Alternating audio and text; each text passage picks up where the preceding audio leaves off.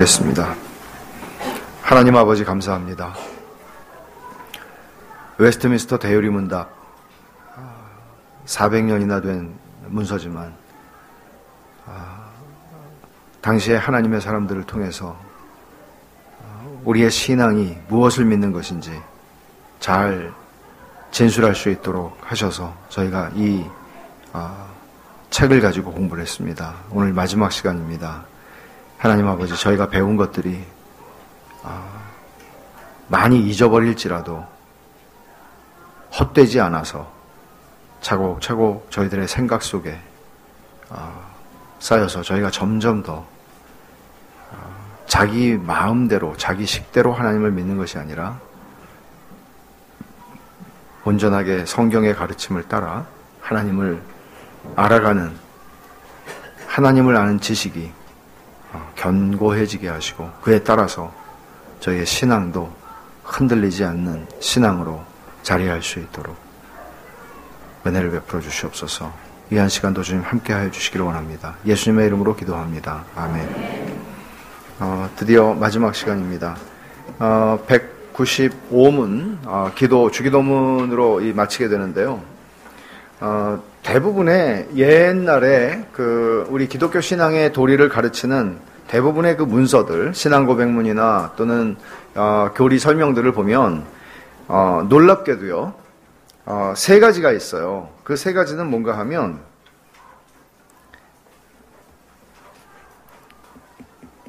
사도신경 그리고 또 뭐가 있을까요? 십계명 그 다음에 주기도문입니다. 그러면 사실 이 세 가지는 보통 우리가 성경이나 찬송가의 앞면이나 뒷면에 나와 있잖아요. 이 세 가지가. 그리고 이거는 우리가 거의 뭐 십계명을 다 외우지도 못할지라도 다 알잖아요. 그러면 사실 십계명과 사도신경과 주기도문 이 세 가지는 기독교 신앙에 있어서 전부를 다 포함하고 있다고 봐도 되거든요. 그래서 굉장한 내용들이죠. 그런 면에서 우리가 사도신경과 십계명과 주기도문은 그렇게 가볍게 생각할 수 있는 것들은 아닙니다. 오늘 주기도문으로 이제 마치게 되는데요. 195문 여섯 번째 강구에서 우리는 무엇을 위해 기도합니까? 주기도문은 주님이 이렇게 기도하라고 가르치신 기도는 여섯 개의 간구를 가지고 있어요. 청원 해 주십시오. 그 세 가지 처음에 세 가지는 뭐였어요? 하나님의 이름, 하나님의 나라, 하나님의 뜻이죠. 그 다음에 뒤에 있는 세 가지는 뭐예요? 우리에게 속한 것들입니다. 그래서 첫째는 일용할 양식, 그 다음에 우리의 죄의 용서, 그리고 오늘 세 번째, 그러니까 여섯 번째죠. 어, 무엇을 위해 기도해야 합니까? 여섯 번째 강구에서. 자, 이, 어, 조금 길지만 같이 한번 천천히 읽겠습니다. 여섯 번째 강구인, 우리를 시험에 들게 하지 마시옵고, 다만 알겠소 구하시옵소서에서, 우리는 먼저 지극히 지혜로우시고, 의로우시고, 은혜로우신 하나님께서는 거룩하고 공의로운 여러 가지 목적을 위해 모든 것을 명하셔서 우리가 유혹에 공격받고 좌절되고 잠시 동안 사로잡히게 하시고 사탄과 세상과 육신이 우리를 강력하게 곁길로 끌어내고 덫에 걸리도록 하게 하시며 우리는 죄를 용서받은 이후에도 여전히 부패하고 연약하고 깨어있지 않아서 유혹에 굴복하고 우리 자신을 유혹에 내어줄 뿐만 아니라 우리 스스로는 유혹에 저항한다거나 유혹에서 빠져나와 회복하려 한다거나 유혹을 자기 반성과 성장의 기회로 삼으려고 하지도 않고 그럴 마음도 없어서 유혹의 권세 아래 내버려둠을 당하는 것이 마땅하다는 것을 인정해야 합니다. 그래서 우리는 하나님께서 세상과 그 안에 있는 모든 것을 주관하시고 육신을 굴복시키시고 사탄을 제어하시고 다스리시고 은혜의 모든 수단을 베푸시고 그 수단들의 복을 주시며 우리를 소생시키셔서 그 은혜의 수단들을 주의 깊게 사용하게 해 주시기를 그래서 우리와 하나님의 모든 백성이 하나님의 섭리로 말미암아 유혹에 빠져 죄 짓지 않게 해 주시기를 위해 기도합니다. 만약 우리가 유혹을 받게 된다면 성령께서 우리를 굳게 붙들어 주시고 유혹의 때에 견딜 수 있게 해 주시기를 또는 우리가 유혹에 빠져 넘어진다면 다시 일어나 유혹에서 벗어나 회복되고 이렇게 유혹엔 빠져 넘어진 일이 오히려 우리가 거룩하게 되고 성장하는 데 사용되기를 그래서 우리의 성화와 구원이 완성되고 사탄이 우리의 발 아래 짓밟히고 우리가 죄와 유혹과 모든 악으로부터 영원히 자유롭게 되기를 위해 기도합니다. 정말 어, 깊은 풍성한 내용을 잘 정리한 어, 문장입니다. 시험에 들지 말게 하옵시고 라고 기도하죠. 왜 시험에 들지 말게라고 기도, 기도를 해야 돼요? 이 기도를 우리가 우리의 이렇게 기도하라고 그러셨는데 주기도문을 그대로 할 수도 있고 또 우리의 기도로 바꿔서 할 수도 있다고 그랬잖아요. 근데 시험에 들지 않도록 우리가 기도를 하지 않는다면 만일 우리가 우리의 물론 이렇게 생각해야죠. 첫째, 기도를 과연 하지 않는다면 이 질문도 되게 중요한 질문이에요. 그러나 기도를 하고 있음에도 불구하고 시험에 들지 않게 기도해 주십시오라는 기도를 빼놓는다면 그러면 우리는 시험을 우습게 여기는 거잖아요. 그러니까 마귀가 우리를 어떤 방식으로든지 넘어뜨리려고 하고 교회를 넘어 우리가 이제 교회를 위한 기도도 하잖아요. 매일 제가 아침에 여러분 보내드리는 거예요. 왜 그렇게 해야 되죠? 그 주님이 가르쳐 주셨으니까요. 나와 내 자식과 내 뭐 배우자와 이렇게만 기도하는 거는 저쪽 절에 가면 그런 사람 많아요. 제가 불교도 불교 믿는 분들을 폄하하려고 하는 것이 아니고 일반적인 종교는 다 거기서 시작해요. 본능적으로. 그러나 주님은 너 자신에게서 시작하고 하나님에게서 시작하라 그랬죠. 그리고 교회의 평안을 위해서 기도해야 한다는 것을 말씀하세요. 이거 공동체의 기도거든요. 그래서 시험에 들지 말게 하옵시고로 기도하지 않는다면 여러분들은 이미 시험에 들, 들어서 살아가고 있을 가능성이 큽니다. 되게 무서운 얘기예요. 이 기도를 여러분이 안 하고 계시다면 여러분들이 이미 그 속에 있을 가능성이 크다는 얘기예요. 어, 첫 번째 한번 보세요. 사탄의 유혹과 악에서 건져주시기를 구한다. 이 악에서 건져주옵소서라고 할 때 이 헬러는 신약성경에 쓰여진 헬러는 악이라고도 번역할 수 있지만 악한 자로부터 우리를 건져주세요 라는 기도이기도 해요. 그래서 사탄의 유혹과 죄에 물들기 쉬운 환경에서 살아간다는 것을 전제로 하는 것입니다. 그러니까 이걸 이렇게 표현할 수 있을지 모르겠어요. 지뢰밭을 걸어가는 사람이라고 한번 생각해 보세요. 여러분이 지뢰밭을 걸어가는데 지뢰를 탐지할 수 있는 기계가 없어요. 그럼 여러분, 근데 여러분이 예수님을 믿는 사람이에요. 그럼 어떻게 기도하실까요? 지뢰를 밟지 않게 하옵시고. 이렇게 기도할 거 아니에요. 지뢰를 밟지 않게 하옵시고. 근데 우리가 살아가는 삶은 지뢰처럼 수없이 많은 사탄이 깔아놓은 덫과 뭐 미끼와 뭐 온갖 것들이 다 있거든요. 뭐 바닥에도 있고 매달아 놓은 것도 있고 점프해서 따고 싶은 것도 있고 많아요. 근데 그거를 먹으면 우리는 우리의 거룩함이 무너지게 되고 하나님 앞에서 우리의 삶이 해를 받아요.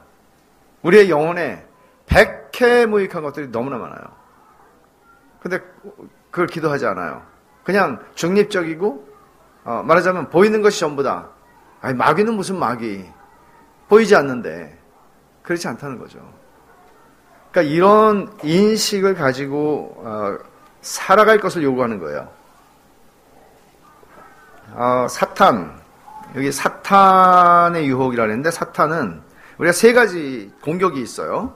이, 이걸 꼭 기억하셔야 돼요. 이 세 가지 공격은 처음엔 사탄이고요. 두 번째는 세상이고 두, 세 번째는 육신입니다. 이 세 개를 통해서 사탄은 우리를 공격합니다. 나를 공격합니다. 그러면 먼저 사탄을 보세요. 사탄은 대적자예요. 타락한 천사들의 우두머리예요. 그러니까 어떻게 해서든지 사탄은 그 이름의 뜻대로 고소하는 자이고 대적하고 거짓 거짓 고소죠. 거짓 고소 합니다. 세상은 어, 하나님을 대적하는 모든 것들을 총칭하는 사탄의 나라라는 의미에서 쓴 겁니다. 하나님이 세상을 이처럼 사랑하사라고 할 때에는 이런 의미의 세상은 아니에요. 여러분 요한복음 12장 31절을 한번 찾아보십시오. 여기서 어떤 의미로 이 세상을 쓰고 있는지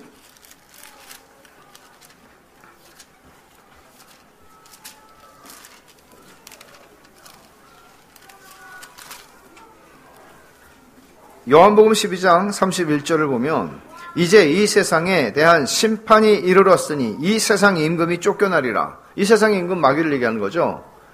그러면 지금 마귀의 나라를 총칭하는 개념으로 사탄의 나라를 총칭하는 개념으로 세상을 쓰고 있습니다. 그러니까 세상이 이런 의미에서는 요한계시록 18장에서 어, 바벨론이 멸망을 하는 얘기가 나오는데 그 바벨론은 어떤 개념이에요? 어, 성경의 요한계시록에서 딱 두별, 구별 되는 게 바벨론이 나오죠. 바벨론이 나오고 또 하나가 뭐가 나와요? 예루살렘이 나와요. 그러면 예루살렘은 저 이스라엘에 있는 예루살렘이 아니라 거룩한 성 예루살렘이에요. 여기는 거룩이라고 하는 가치가 있어요. 근데 이 성은 뭐라고 불리죠? 큰 성이라고 불려요. 이거는 세상의 가치를 딱 보여주는 거예요. 바벨론은 이 세상의 나라를 얘기하고 여기서 세상이죠. 그리고 예루살렘은 교회, 그리스도의 신부, 거룩함을 추구하는 나라를 얘기해요. 그러면 세상은 두 가지로 딱 갈라지는 거죠. 세상과 교회예요. 교회는 거룩함을 추구해요. 거룩함을 추구함에도 불구하고 하나님께서 우리를 번성하게 하세요. 그럴 수 있어요. 그러나 교회는 크기를 추구하지 않아요. 커질 수는 있지만 크게 추구하지 않아요. 근데 바벨론의 가치는 크기에 있어요. 사이즈에 있다고요. 크고 큰 거예요, 다. 돈도 커야 되고 능력도 커야 되고 모든 것들이 크기에 어, 초점을 맞추고 있어요. 거룩하냐, 도덕적이냐, 온전하냐, 관심 없어요. 크면 돼요. 이런 세상을 지금 얘기하는 겁니다. 이런 세상 속에서 우리 살아가거든요. 그러면 얼마나 우리가 이, 이 씨름이 크겠어요. 이런 세, 속에서 정신 똑바로 차리지 않으면. 육신.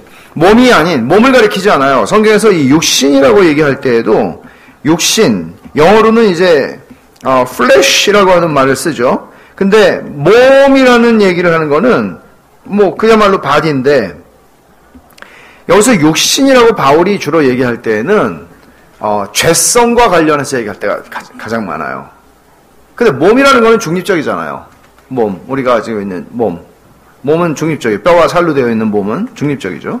그래서 이 육신, 몸이 아닌 타락한 인간 본성 전체라는 의미에서 어, 육신이라고 말해요. 그래서 사탄과 세상과 육신이 우리를 넘어뜨린다는 거죠.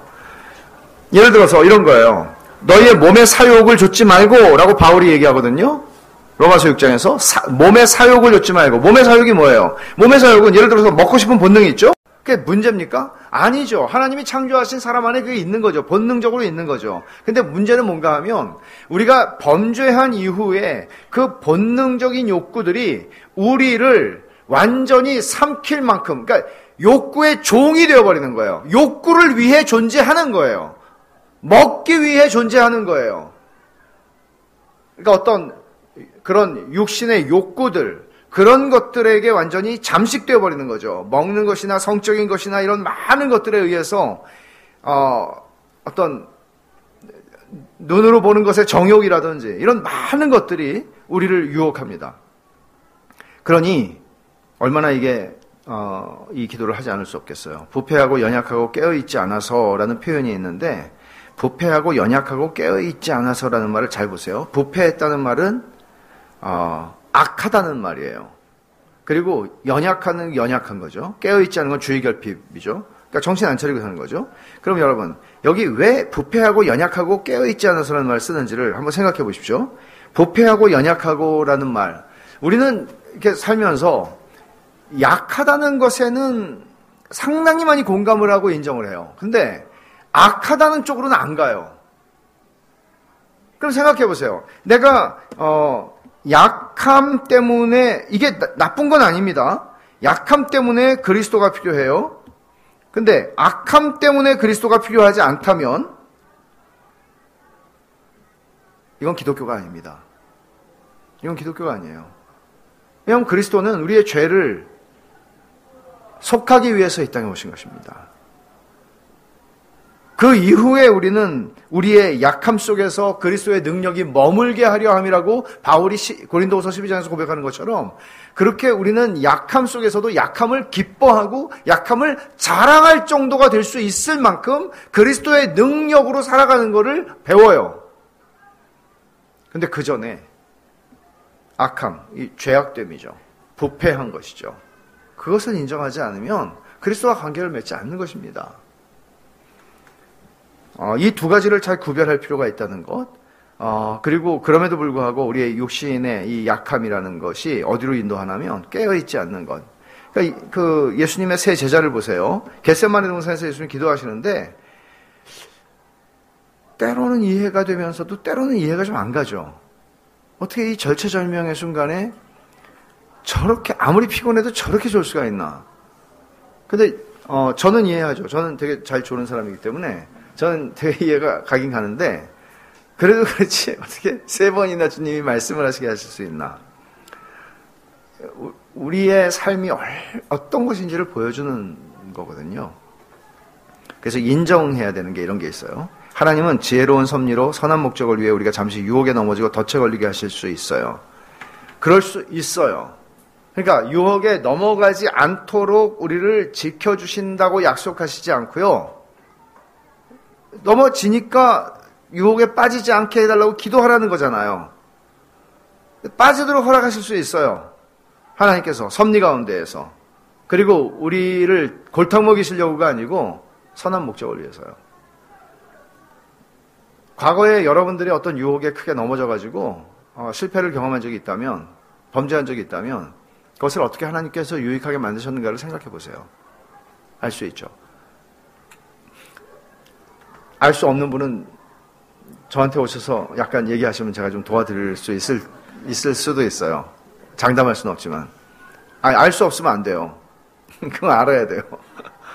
옛날에 내가 이렇게 넘어졌지만 하나님께서 이걸 유익하게 만드셨어. 고난당하는 것이 내게 유익이라.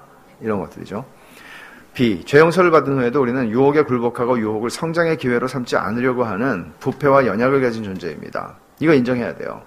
우리가 이 사람은 이렇게 하는 걸 보니까 이 사람은 거듭나지 않은 사람이구만. 이렇게 함부로 판단할 수 없다는 거예요. 그렇게 해, 그렇게 하면 안 돼요.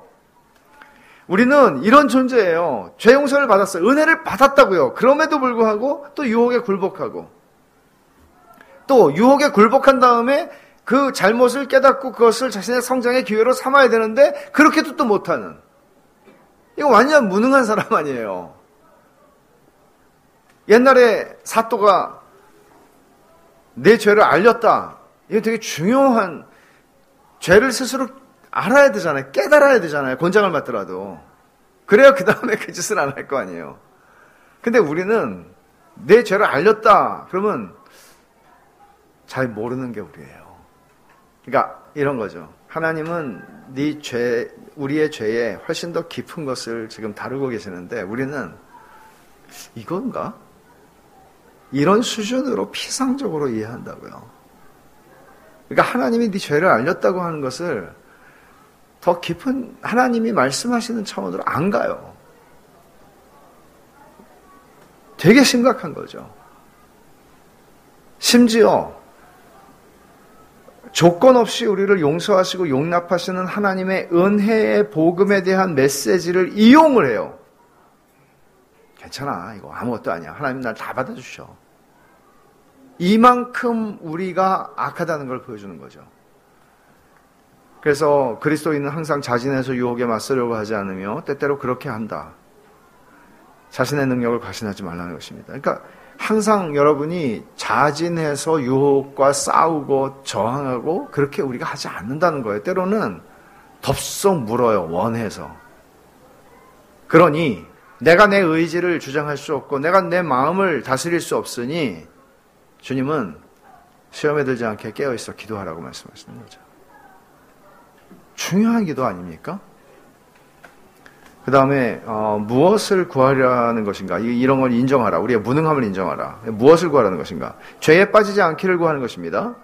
자, 이걸 자세히 보면 세상 모든 것을 주관하심으로써 어, 보세요. 죄에 빠지지 않게 하는 것. 어, 첫째, 죄, 세상 모든 걸 주관하심으로써 타락한 육신의 본능에 굴복하지 않기를 구함. 어, 요한복음 17장 15절 한번 찾아보세요.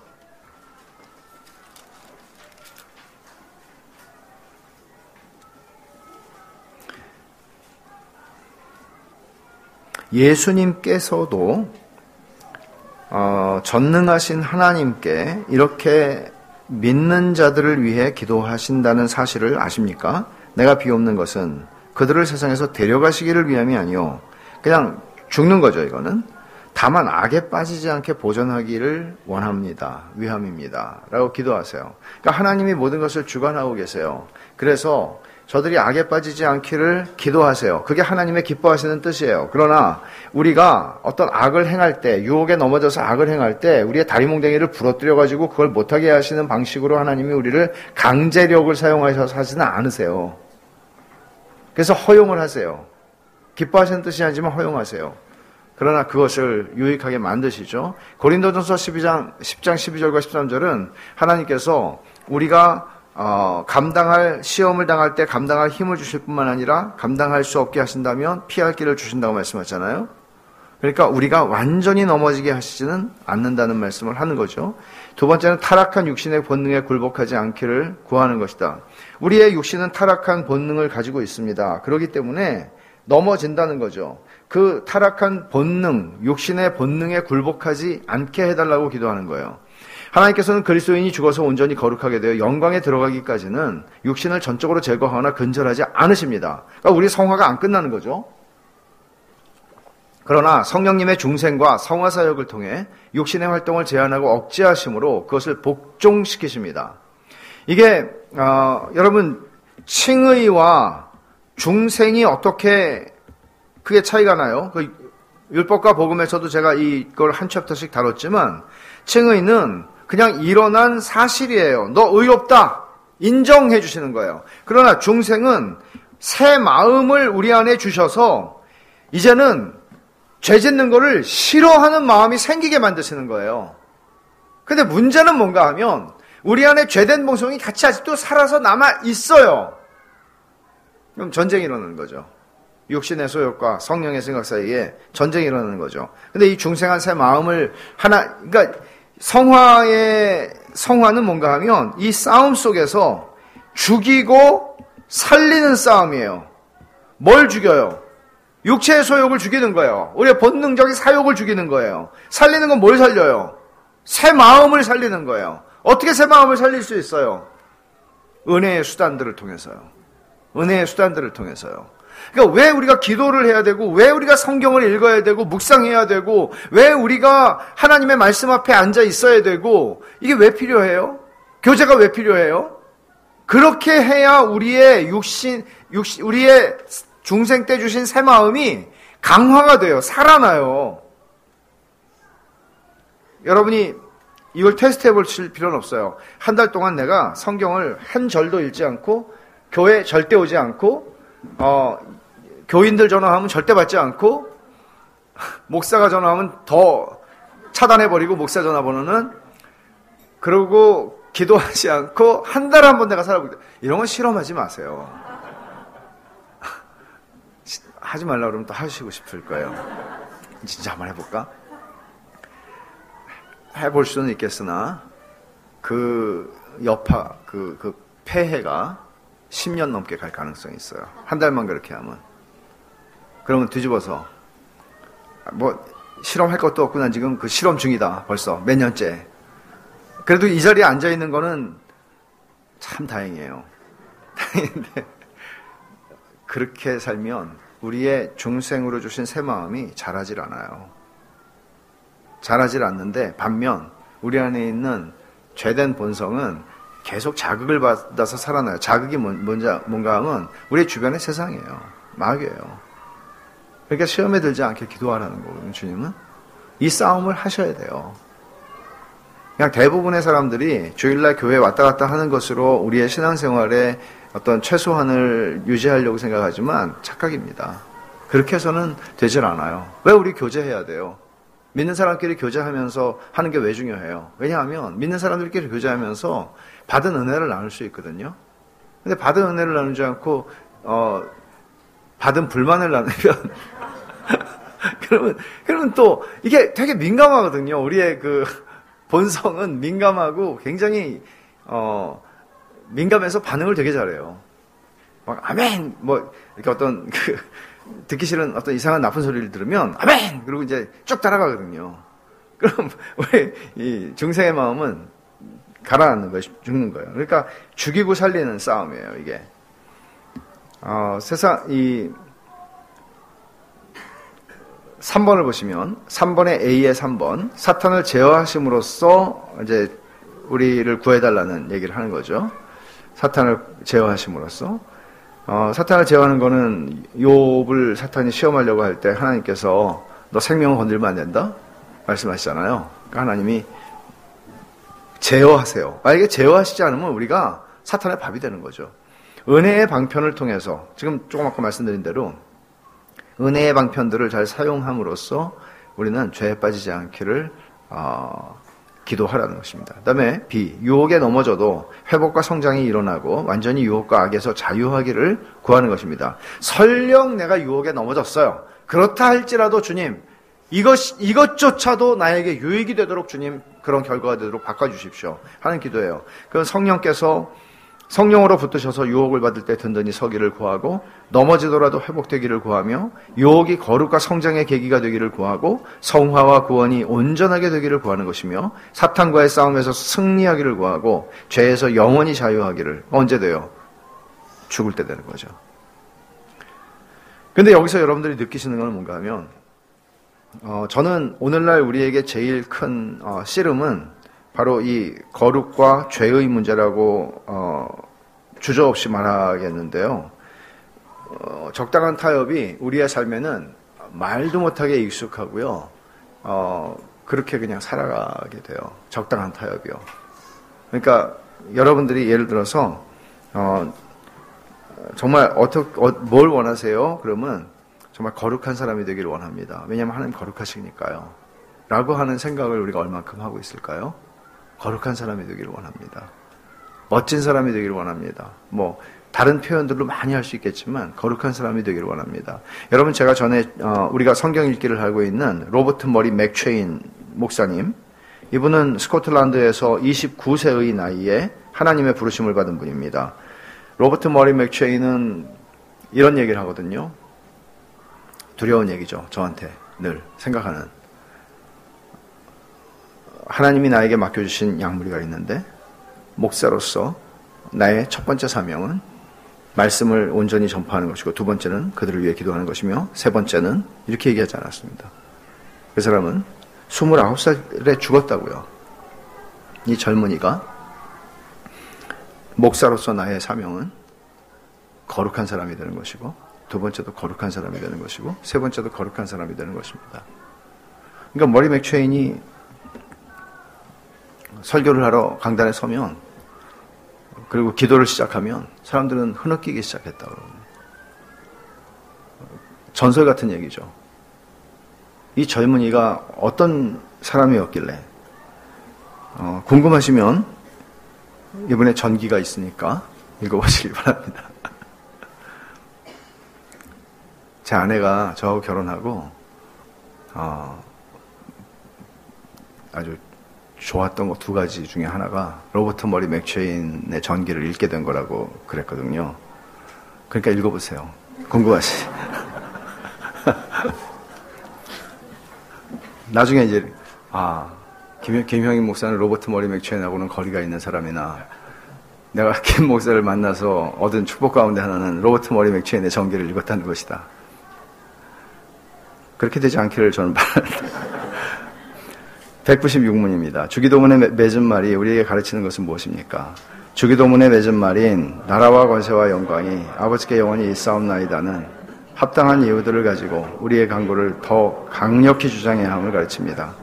즉 우리는 우리 자신이나 다른 어떤 피조물 안에 있는 가치로부터가 아니라 오직 하나님으로부터 비롯된 이유들을 가지고 하나님께 기도해야 합니다.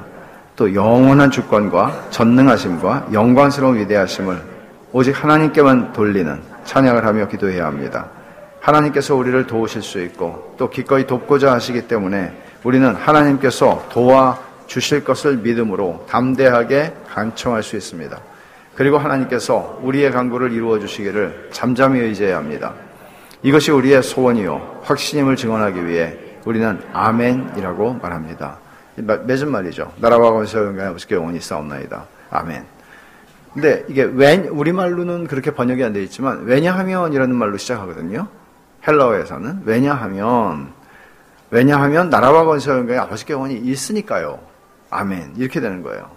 그러니까 우리가 하나님께 기도해야 하는 합당한 이유를 말해주는 거죠. 왜냐하면이라는 접속사를 썼으니까 왜 이렇게 우리가 하나님의 이름과 나라와 영광을 위해서 기도하고 쭉 기도해야 하는가? 왜냐하면 우리가 하나님께 기도해야 하는 이유는 하나님께서 나라와 민족을 다스리며 권세가 하나님께 있고 하나님께서 영광을 받으셔야 되니까 하나님께 모든 것이 다 있으니까 우리 하나님께 기도하는 거죠. 하나님이 만왕의 왕이시니까 모든 세상을 통치하시는 분이니까 모든 권력 위에 계시는 분이니까 전능하시니까 그분이 모든 것을 당신의 뜻대로 행하시니까 그런데도 놀랍게 당신의 자녀들의 기도를 들으시기를 기뻐하시니까 우리는 그분의 기도, 합니다 기도응답의 근거는 우리한테 있지 않아요. 하나님의 긍휼하심과 선하심에 있다는 것을 인정하는 게 나라와 권세와 영광이 아버지께 있습니다. 제 기도를 들어주실 주권적 권세가 주님께 있습니다. 들어주시지 않을 권세도 주님께 있습니다. 이렇게 기도라는 거예요.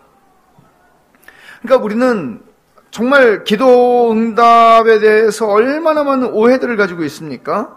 내 기도가 일정 분량이 차야 응답을 하신다든지 또는 내가 90, 뭐, 한 40일을 기도해야 하나님 들으신다든지 이런 식으로 하나님을 오해할, 오해하는 거죠. 그리고 모독하는 거죠. 하나님의 선하심을요. 기도응답의 근거는 하나님의 긍휼하심과 선하심에 있습니다. 그래서 우리는 하나님께 기도합니다. 하나님께만 영원한 주권과 전능함과 영원스러운 영광스러운 위엄을 돌리는 찬양을 하며 기도하라는 것입니다. 그러니까 이 마지막에 나라와 가서 영광하게 영원히 있사옵나이다. 이거는 찬양이에요.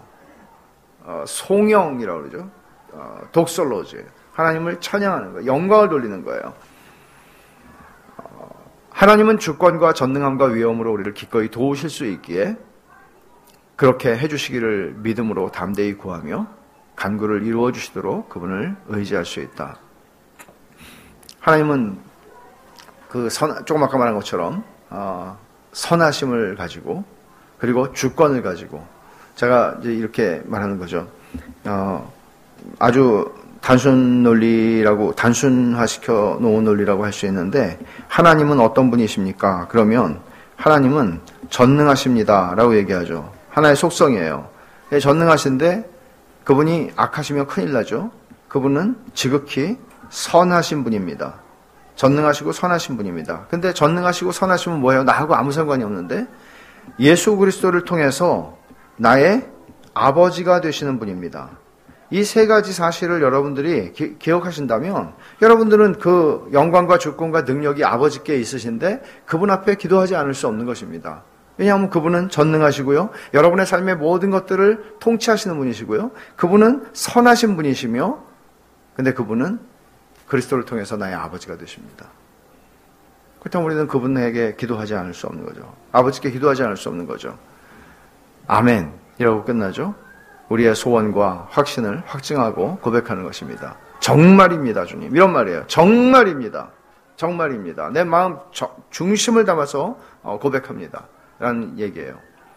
그러면 자 이제 정리를 하면 우리가 주기도문을 통해서 주님이 가르쳐 주신 기도를 통해서 우리가 가르쳐 주시는 것은 오늘 특별히 6, 여섯 번째 간구와 마지막 맺은 말에서 날마다 은혜에 의존하는 삶을 살라는 것이죠. 내 능력으로 산다고 착각하지 말라는 겁니다. 그러니까 여러분 우리가 어, 되게 힘들다고 느낄 때가 많잖아요, 사실. 참 버겁다, 인생이. 근데 야, 나에 비하면 넌 아무것도 아니, 이렇게 하는 것도 참 얄미운 거잖아요. 뭐, 옛날에 나 같으면 뭐, 그럼 뭐, 구한 말에 우리 할머니, 그렇게 할 수 없죠.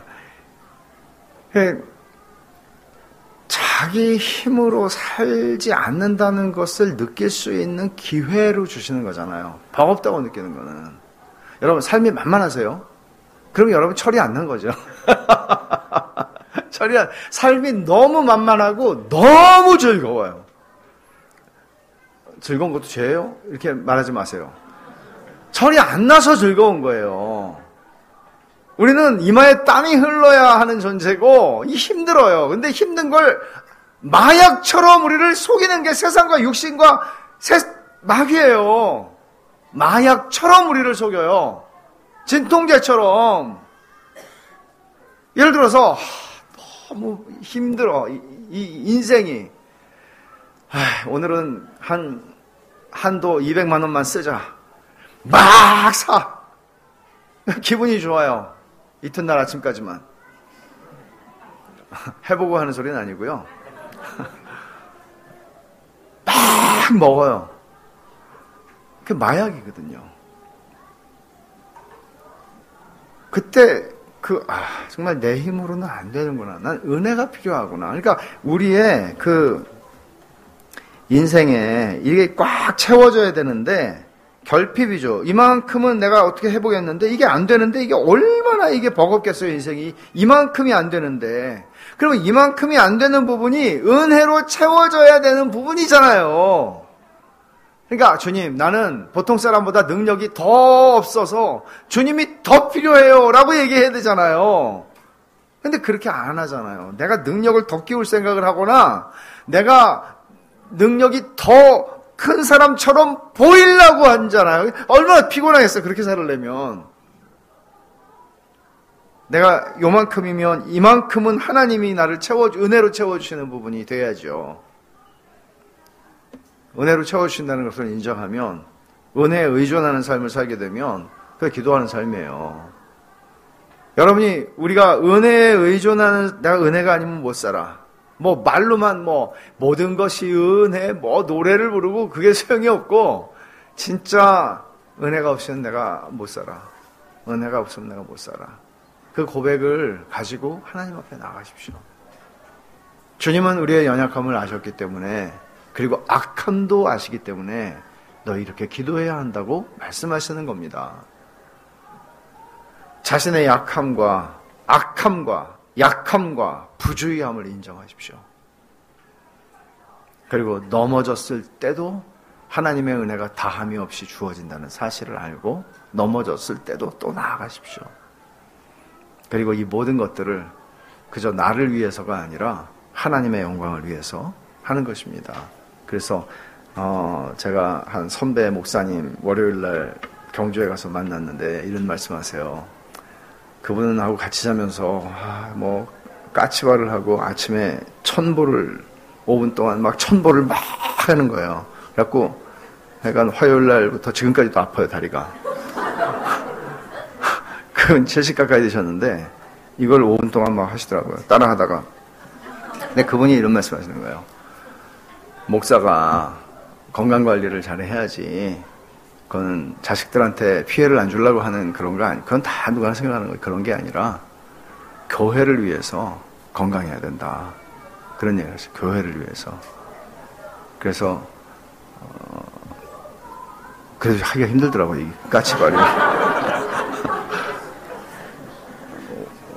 우리의 이유가 그냥 내 건강을 지키고 내가 그냥 예수 믿고 잘 살고 이런 우리 가정을 이루고 좀 더 가라는 거죠.